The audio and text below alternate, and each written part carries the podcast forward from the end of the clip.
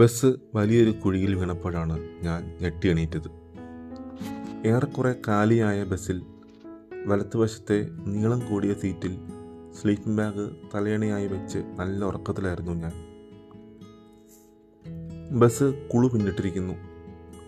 ഇനി മണാലി വരെ റോഡിൻ്റെ അവസ്ഥ അത്ര നന്നല്ല. റോഡ് വീതി കൂട്ടുന്നതിൻ്റെ പണികൾ പുരോഗമിക്കുന്നു. നല്ല തണുപ്പുണ്ട്. ഒരു സെറ്റർ മാത്രമേ ഇട്ടിരുന്നുള്ളൂ. തണുപ്പ് കൂടി ജാക്കറ്റ് എടുക്കാൻ ബാഗിൽ കൈയിട്ടപ്പോഴാണ് വഴിയിൽ നിന്നും ബാഗിൻ്റെ വള്ളി പൊട്ടിയപ്പോൾ തുന്നി തന്ന മഹാൻ ഉള്ളിലിരുന്ന ജാക്കറ്റും ചേർത്താണ് തുന്നിരിക്കുന്നത് എന്ന് മനസ്സിലായത്. ഇനി മണാലി എത്തിയിട്ടേ വലുതും ചെയ്യാൻ പറ്റൂ. സഹിക്കുക തന്നെ, അല്ലാതെന്താ. നേരം പരപര വെളുത്തു തുടങ്ങിയിരിക്കുന്നു. വലത്തുവശത്തുകൂടി ബിയാസ് നദി ശാന്തമായി ഒഴുകുന്നുണ്ട്. തണുപ്പ് കൂടിയതിനാലും ജാക്കറ്റ് ഇല്ലാത്തതിനാലും ഞാൻ മെല്ലെ പുറത്തെ അവ്യക്തമായ കാഴ്ചകളിലേക്ക് കണ്ണുകൾ പായിച്ചു. ഒരു കുഴിയിൽ നിന്നും അടുത്തതിലേക്ക്, അതിൽ നിന്നും മറ്റൊന്നിലേക്ക്. ബസ് അങ്ങനെ ഒരു കുതിരയെപ്പോലെ ചാടിക്കൊണ്ടേയിരിക്കുന്നു. ഏതോ ഹിമാചലി ഗാനം മെല്ലെ വെച്ചിട്ടുണ്ട്. അതിൽ ലയിച്ചാണ് ഡ്രൈവർ തൻ്റെ കുഴികളിലൂടെയുള്ള ജൈത്രയാത്ര തുടരുന്നത്. ഞാൻ മെല്ലെ ഫ്ലൈറ്റ് മോഡിലിട്ടിരുന്ന ഫോൺ ആക്റ്റീവ് ആക്കി. മണാലി എത്താനായിരിക്കുന്നു. ബാബുക്കാനെ വിളിച്ചു. ആള് മണാലി എത്തിയിട്ടില്ല. ഞാൻ എത്തുമ്പോഴേക്കും എത്തിക്കോളാം എന്ന് പറഞ്ഞ് ഫോൺ വെച്ചു. വെളിച്ചം വീണു തുടങ്ങി. ചിരപരിചിതമായ വഴികൾ. ബസ് ടൗണിലേക്ക് പ്രവേശിച്ചു. എത്രയോ തവണ അലഞ്ഞു തിരിഞ്ഞ് നടന്നിട്ടുള്ള തെരുവുകളാണ്. മണാലിയുടെ പതിവ് കാഴ്ചകൾ ഇത്തവണ വേണ്ട എന്ന് ആദ്യമേ മനസ്സിലുറപ്പിച്ചിരുന്നു. അതുകൊണ്ട് തന്നെ ബസ് ഇറങ്ങി നേരെ പോയത് വസിഷ്ഠിലേക്കാണ്.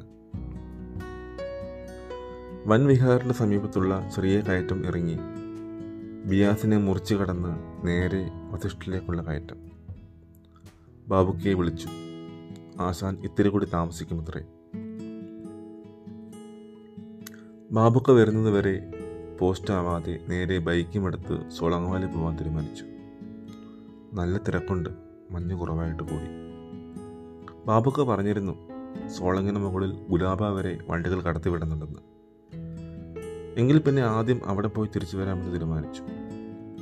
നേരെ ഗുലാബ. ലേ പോകുന്ന വഴിയാണ്. ഗുലാബ വരെ യാത്രികർക്കായി തുറന്നു കൊടുത്തിരിക്കുന്നു. മല കയറി ചെന്നപ്പോഴേ കണ്ടു വാഹനങ്ങളുടെ നീണ്ട നിര റോഡിനിരുവശവും. എന്തായാലും വന്നതല്ലേ, പട്ടാളം വഴി തടയുന്നതുവരെ പോയി നോക്കാം എന്ന് കരുതി വണ്ടി നേരെ മുന്നോട്ട് തന്നെ വിട്ടു. ബാരിക്കേഡുകൾ കൊണ്ട് അതിൽ തിരിച്ചിടം വരെ എത്തി. ആ ബാരിക്കേഡിനപ്പുറത്തെ വഴികൾ സ്വപ്നം കണ്ടുകൊണ്ട് ഒരുപാട് മനസ്സുകൾ അങ്ങകലെ കേരളത്തിൽ ഉറങ്ങാതിരിപ്പുണ്ട്, തങ്ങളുടെ ശകടങ്ങൾ തൂത്തും മിനുക്കിയും. ആ കാത്തിരിപ്പ് ഇനി അധികനാൾ നീളില്ല. അങ്ങ് മുകളിലെ മഞ്ഞെല്ലാം നീക്കുന്ന ജോലികൾ സൈന്യം തുടങ്ങിക്കഴിഞ്ഞു. ബൈക്ക് പാർക്ക് ചെയ്ത് ഞാൻ മുകളിലോട്ട് നടന്നു. മനോഹരമായ കാഴ്ചകളാണ് ചുറ്റും. കാര്യമായ മഞ്ഞില്ല താഴെ. ഇത്തവണ പൊതുവെ മഞ്ഞ് വീഴ്ച കുറവായിരുന്നല്ലോ.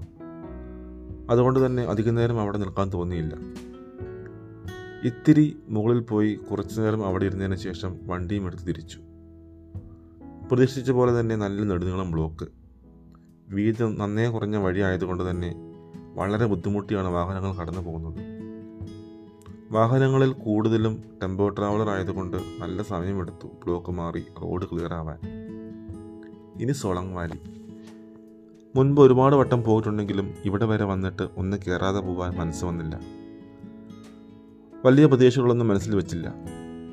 ബൈക്ക് പാർക്ക് ചെയ്ത് തിരിഞ്ഞപ്പോൾ തന്നെ ഒരുപാട് ആളുകൾ ചുറ്റിലും. ക്വാഡ് ബൈക്ക് ഡ്രൈവേഴ്സ്, കുതിര, കഴുത മുതലാളിമാർ, അങ്ങനെ അങ്ങനെ അങ്ങനെ. ഒരു കണക്കിന് ഇവിടുത്തെ കഴുതകളുടെയും അവയുടെ യജമാനന്മാരുടെയും അവസ്ഥ ദയനീയമാണ്. ഓരോ യാത്രികനെയും കയറ്റി കഴുതിയും അതിനോടൊപ്പം തന്നെ യജമാനനും ഒരു ദിവസം പല പ്രാവശ്യം ആ കല്ലുകൾ നിറഞ്ഞ മലമ്പാത ചവിട്ടി കയറി ഇറങ്ങുന്നു. കാഴ്ചയിൽ ഏതാണ്ട് 70 വയസ്സിന് മുകളിൽ പ്രായം തോന്നിക്കുന്ന ഒരു അപ്പൂപ്പൻ തൻ്റെ കഴുതിയുമായി എന്നെ സമീപിച്ചു. ഞാൻ ചിരിച്ചുകൊണ്ട് പറഞ്ഞു, നിങ്ങൾക്ക് ഈ പ്രായത്തിലും ഒരു ദിവസം പല പ്രാവശ്യം ഈ മല കയറാൻ പറ്റുന്നുണ്ടെങ്കിൽ എൻ്റെ ഈ ചെറുപ്രായത്തിൽ ദിവസത്തിൽ ഒരു പ്രാവശ്യം എനിക്ക് എന്തുകൊണ്ട് സാധിക്കില്ല? അയാൾ ഒന്നും മിണ്ടാതെ അടുത്ത ആളെ തിരഞ്ഞ് ആൾക്കൂട്ടത്തിൽ മറിഞ്ഞു. ഞാൻ പതിയെ മുകളിലേക്ക് നടക്കാൻ തുടങ്ങി. ഉരുളം കല്ലുകൾ നിറഞ്ഞ വഴി, കൂടാതെ മഞ്ഞിലിറങ്ങാനുള്ള ഷൂസും. ആ ഷൂസ് ഇട്ടുകൊണ്ട് കല്ലിൽ കൂടി നടക്കുക നന്നേ പ്രയാസമാണ്. മുകളിലോട്ട് ഒരുപാട് ദൂരം പോകാനുണ്ട്. ഇത്തിരി പ്രയാസപ്പെട്ട് തന്നെ മുന്നോട്ട് നടന്നു. എപ്പോഴോ വഴിയരികിലെ ഒരു പാറയിൽ വിശ്രമിക്കാൻ ഇരുന്നപ്പോൾ കണ്ടു, താഴെ നിന്നും നേരത്തെ കണ്ട വൃദ്ധൻ തൻ്റെ കഴുതപ്പുറത്ത് ആളെയും കയറ്റി മല കയറി വരുന്നത്. അല്പം ഒന്ന് വിശ്രമിച്ചതിന് ശേഷം വീണ്ടും മുകളിലേക്ക്. മഞ്ഞ് വീണ് കിടക്കുന്ന അമ്പലമായിരുന്നു ലക്ഷ്യമെങ്കിലും അതിനു മുന്നേ കണ്ട ചായക്കടയിൽ നിന്നും ഒരു സുലൈമാനിയും മാഗിയും കഴിച്ച് അടിയറവ് പറയേണ്ടി വന്നു. ഇത്തിരി നേരം അവിടെ ഇരുന്നു. മടുപ്പ് മാറിയതിനു ശേഷം താഴേക്ക്. ഞാൻ താഴേക്ക് ഇറങ്ങുമ്പോൾ മല കയറി വരുന്ന പലരും ചോദിക്കുന്നുണ്ടായിരുന്നു ഇനി മുകളിലേക്ക് എത്ര ദൂരമുണ്ടെന്ന്. ആൾക്കാരെ പറഞ്ഞു പറ്റിക്കുമ്പോൾ എന്താ ഒരു സുഖമല്ലേ. താഴെയെത്തി ബൂട്ടിൻ്റെ പൈസ 50 രൂപയും കൊടുത്ത് മടക്കം. ഇനി ഹഡിംബ ടെമ്പിൾ. ബാബുക്ക പ്രത്യേകം പറഞ്ഞിരുന്നു, സോളാങ്വാലി റോഡിൽ നിന്നും മണാലി മെയിൻ റൂട്ടിൽ കയറി ഒരു 1.5 കിലോമീറ്റർ കഴിഞ്ഞാൽ വലത്തുവശത്തായി കാണുന്ന പാലം കയറണമെന്ന്. അത് കയറിയാൽ ബിയാസ് നദിയുടെ എതിർവശത്തു കൂടെ ഹഡിംബ എത്താം. അതായിരുന്നു മനസ്സിൽ. എന്നാൽ എവിടെയോ വെച്ച് വഴി മിസ്സായി. ഞാൻ വീണ്ടും പഴയ വഴിയിൽ തന്നെ വന്ന് ചാടി. സമയം ഇരുട്ടാൻ തുടങ്ങിയിരുന്നത് കൊണ്ട് തന്നെ കൂടുതൽ പരീക്ഷണത്തിന് നിൽക്കാതെ നേരെ മണാലി മാർക്കറ്റ് വഴി തന്നെ അമ്പലത്തിലോട്ട് തിരിച്ചു. വളവും തിരിവും കയറ്റവുമെല്ലാം കയറി അമ്പലത്തിലെത്തി. കച്ചവടക്കാരുടെയും തട്ടിപ്പുകാരുടെയും കേന്ദ്രമായി മാറിയിരിക്കുന്നു ഹഡിംബ. സ്വസ്ഥമായി ഇത്ര നേരം ചിലവഴിക്കാമെന്ന് കരുതിയാണ് വന്നതെങ്കിലും ജനത്തിരക്ക് മൂലം നിരാശയായിരുന്നു ഫലം. അധികനേരം അവിടെ നിന്നില്ല. വഴിയിൽ ഫോട്ടോ എടുപ്പുകാരുടെയും കുങ്കുമപ്പൂ ചേട്ടന്മാരുടെയും പ്രലോഭനങ്ങൾ. വീടരുത്. അവിടെ നിന്നും ഇറങ്ങി ബാബുക്കാനെ വിളിച്ചു. ആസാൻ വസിഷ്ഠിലെ ഫാം ഹൗസിലുണ്ട്. വണ്ടി നേരെ അങ്ങോട്ട് തിരിഞ്ഞു. വസിഷ്ഠിലെത്തിയപ്പോൾ അമ്പലത്തിൻ്റെ അറ്റകുറ്റപ്പണി നടക്കുന്നു. ഇത്തിരി ബുദ്ധിമുട്ടി ബൈക്ക് വയ്ക്കാൻ ഒരു സ്ഥലം കണ്ടുപിടിക്കാൻ. അമ്പലത്തിനോട് ചേർന്നുള്ള ബാബുക്കാരൻ്റെ സ്ഥിരം കടയിൽ നിന്നും ഒരു തേങ്ങയും മേടിച്ച് നേരെ മുകളിലേറ്റി. കിതച്ച് കിതച്ച് ബാബുക്കയുടെ സ്രോതത്തിനടുത്തെത്തിയപ്പോൾ ഹലാക്കിലെ സംശയം. കാരണം ആശാൻ പുതിയതായി ആട്ടിൻകൂടും പശുക്കൂടുമൊക്കെ ഉണ്ടാക്കിയപ്പോൾ ആ സ്ഥലം തന്നെ മാറിപ്പോയി. ഇച്ചിരി സംശയിച്ചെങ്കിലും അവസാനം വഴി കണ്ടുപിടിച്ചു. സഞ്ചാരികളുടെ സ്വർഗം. ബാബുക്ക ഇത്തവണയും പതിവ് തെറ്റിച്ചില്ല. പതിവ് സുലൈമാനി എത്തി. ഞങ്ങൾ പതിവ് പോലെ മുന്നിലെ മഞ്ഞമലയെ നോക്കി കഥകൾ പറയാൻ തുടങ്ങി. സ്പിറ്റി ട്രിപ്പ് കഴിഞ്ഞ് വന്നതുള്ളൂ ബാബുക്ക. നല്ല ക്ഷീണമുണ്ട്. എന്നിട്ടും നമ്മുടെ കാര്യത്തിൽ ഒരു ശ്രദ്ധക്കുറവോ താല്പര്യമില്ലായ്മയോ ഇല്ല. അതാണ് സഞ്ചാരികളുടെ ബാബുക്ക. ചായയും കുടിച്ച് ഞങ്ങൾ തോട്ടത്തിലോട്ട് നടക്കാൻ തുടങ്ങി. രാജുഭായി മുകളിലുണ്ട്. ആപ്പിൾ തോട്ടത്തിൽ പണിയിലാണ്. ശബ്ദമുണ്ടാക്കി ഞങ്ങൾ രാജുഭായിയെ കണ്ടുപിടിച്ചു. പിന്നെ ഞങ്ങൾ 3 പേരും കൂടെയായി സംസാരം.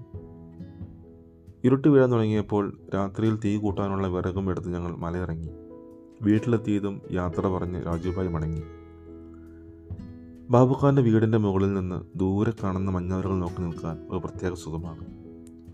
ഭാഗ്യമുണ്ടെങ്കിൽ മലമുകളിൽ എവിടെയെങ്കിലും മഞ്ഞ് വീഴുന്നത് കാണാം. അതൊരു വല്ലാത്ത കാഴ്ചയാണ്. രാത്രി ഭക്ഷണത്തിൻ്റെ പരിപാടികളിലേക്ക് കടന്നു. പുട്ടായിരുന്നു പ്ലാൻ ചെയ്തിരുന്നതെങ്കിലും തേങ്ങ കടക്കാൻ ചതിച്ചതുകൊണ്ട് ബിരിയാണിയിലേക്ക് തന്നെ മടങ്ങേണ്ടി വന്നു. ഷേഡിയോടൊപ്പം തീയും കാഞ്ഞ് ഒരു കിടക്കൻ ബിരിയാണി അകത്താക്കി. ഇടയിൽ ചന്ദ്രബായിയെ വിളിച്ചു. മുംബൈയിൽ നിന്നും വന്ന കുറച്ച് പേരെയും കൊണ്ട് ട്രക്കിംഗ് കഴിഞ്ഞ് തിരിച്ചെത്തിയതേയുള്ളൂ പഹയൻ. എങ്കിൽ പിന്നെ അങ്ങോട്ട് പോയി കാണാൻ തീരുമാനിച്ചു. ഈ യാത്രയുടെ ഗതി മാറ്റിയ തീരുമാനമായിരുന്നു അത്. നാളെ അതിരാവിലെ എനിക്ക് പാർവതിവാലി, ജെറി, മണികരൻ, പറ്റിയാൽ, കീർഗംഗ ഈ വഴികളിലാണ് പോവേണ്ടത്. രാവിലെ 6 മണിക്കെങ്കിലും വിട്ടാലേ ഒരു 3 മണിക്ക് ചന്ദ്രബായി വീട്ടിലേക്ക് തിരിക്കാൻ പറ്റൂ. അതുകൊണ്ട് കൃത്യം 5 മണിക്ക് തന്നെ അലാറം വെച്ച് കിടന്നു.